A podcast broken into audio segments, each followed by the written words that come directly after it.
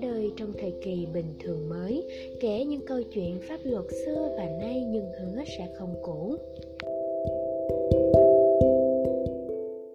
Chào các bạn, chào mừng các bạn đến với chuyên mục radio cuối tuần của Medlo Mình là Mộng Ngọc, host của chuyên mục radio ngày hôm nay quy định về hộ chiếu vaccine tại Việt Nam. Vậy là đã rất lâu rồi kể từ lần cuối chúng ta háo hức lên kế hoạch cho những chuyến du lịch, chuẩn bị những món đồ để diện rồi cùng sách ba lô lên và đi các bạn nhé. Tình hình dịch bệnh với những diễn biến thật phức tạp khiến mỗi người ai cũng nặng lòng. Người thì đếm ngược với những kèo hẹn hết dịch mình đi, người thì lẳng lặng lưu những địa điểm ăn chơi chỉ chờ ngày hết dịch là sẽ lên ngay một kèo với hội bạn cũng có người không buồn đếm nữa vì biết đâu khi nào thì sẽ hết dịch đây. Sự xuất hiện của vaccine tại Việt Nam kèm với việc rất nhiều đối tượng đã được tiêm vaccine đem đến một tia hy vọng rằng chúng ta có thể trở về với nhịp sống thường nhật và đặc biệt những chuyến du lịch cùng bạn bè, gia đình cũng sẽ quay lại. Những người còn xa xứ thì luôn mong ngóng ngày được trở về Việt Nam trong những kỳ nghỉ xuân hoặc kỳ nghỉ hè để được gặp gỡ những người thân thương chỉ khi về Việt Nam mình mới được bao bọc đến vậy và được thưởng thức những món ăn mà chỉ Việt Nam mới có. Có quy định nào cho những người con xa xứ về việc tiêm vaccine thì có thể trở về Việt Nam và không phải cách ly, không bị hạn chế đi lại hay không? Cùng Medlaw tìm hiểu về khái niệm hộ chiếu vaccine mới mẻ này nhé. Hộ chiếu vaccine là gì? nói là mới mẻ, nhưng thực chất, khái niệm về hộ chiếu vaccine đã xuất hiện từ những đợt dịch căng thẳng trước đó các quốc gia châu mỹ, châu âu lần đầu đề xuất ban hành hộ chiếu vaccine, cũng như những quy định đi kèm để khôi phục hoạt động du lịch và giao thương, nhưng vẫn kiểm soát được dịch bệnh trong các đợt dịch toàn cầu trước đó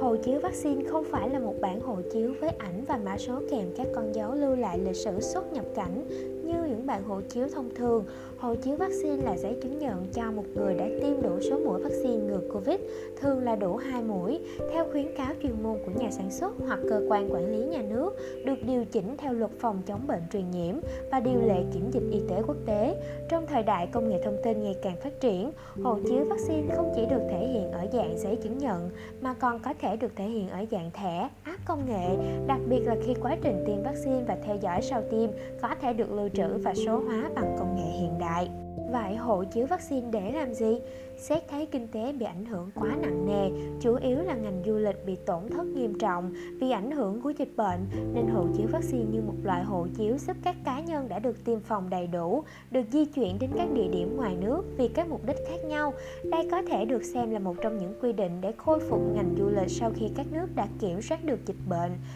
Sở hữu hộ chiếu vaccine có thể giúp bạn được trở về Việt Nam mà không bị hạn chế tuyệt đối về việc di chuyển, đi lại hoặc được giảm số ngày cách ly so với những người nhập cảnh khác. Tuy nhiên, mục đích lớn nhất khi ban hành thực hiện các quy định về hộ chiếu vaccine tại Việt Nam là giúp hoạt động du lịch và giao thương tại Việt Nam được khôi phục, hoạt động trở lại, đặc biệt là những nơi ngành du lịch chiếm tỷ trọng lớn trong kinh tế, các địa điểm du lịch nổi tiếng tại Việt Nam như Đà Nẵng, Nha Trang, Phú Quốc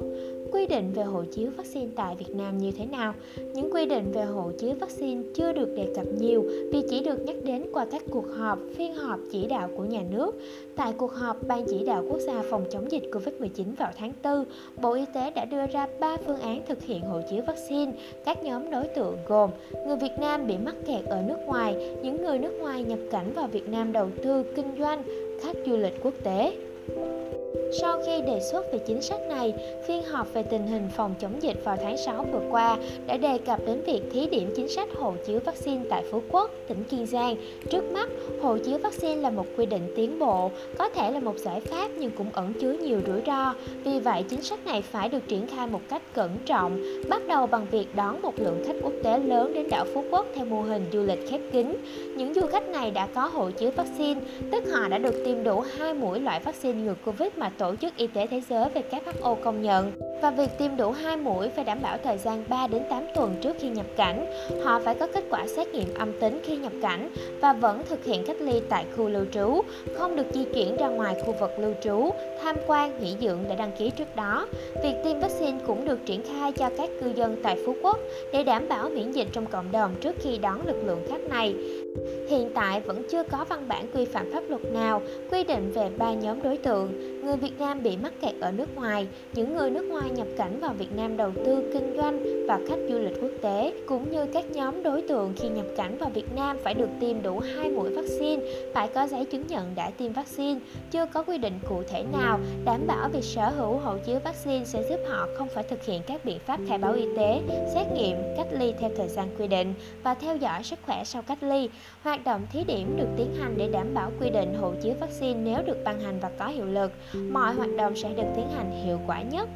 Mình từng đọc một câu như thế này trên mạng Sài Gòn đang bệnh rồi sẽ khỏe lại thôi Đúng vậy, không chỉ Sài Gòn mà Việt Nam chúng ta đều đang nỗ lực trước lần bị bệnh này. Trước tình hình dịch bệnh phức tạp như vậy, vấn đề hộ chiếu vaccine tại nước ta vẫn chưa được quy định cụ thể và đưa vào thi hành trên thực tiễn. Bộ Y tế sẽ phối hợp với các bên liên quan nghiên cứu, báo cáo, đề xuất chính phủ cho phép quyết định thời điểm phù hợp để triển khai hộ chiếu vaccine với tiêu chí hàng đầu là sự an toàn của người dân. Dù biết rằng tình hình dịch bệnh căng thẳng khiến mọi hoạt động công tác, vui chơi đều bị trì hoãn, tất cả chúng ta hãy kiên nhẫn cùng chiến thắng dịch bệnh lần này, chờ đợi quy định cụ thể để có thể di chuyển vì mục đích công việc, du lịch hay ghé thăm các địa điểm quốc tế. Cảm ơn các bạn đã đồng hành cùng mình đến cuối radio. Hy vọng các bạn đã có những giây phút thư giãn và biết thêm một vài thông tin bổ ích. Hẹn gặp lại các bạn trong chuyên mục tuần sau. Medlao chúc các bạn thật nhiều sức khỏe, cùng đồng hành và vượt qua đại dịch lần này nhé.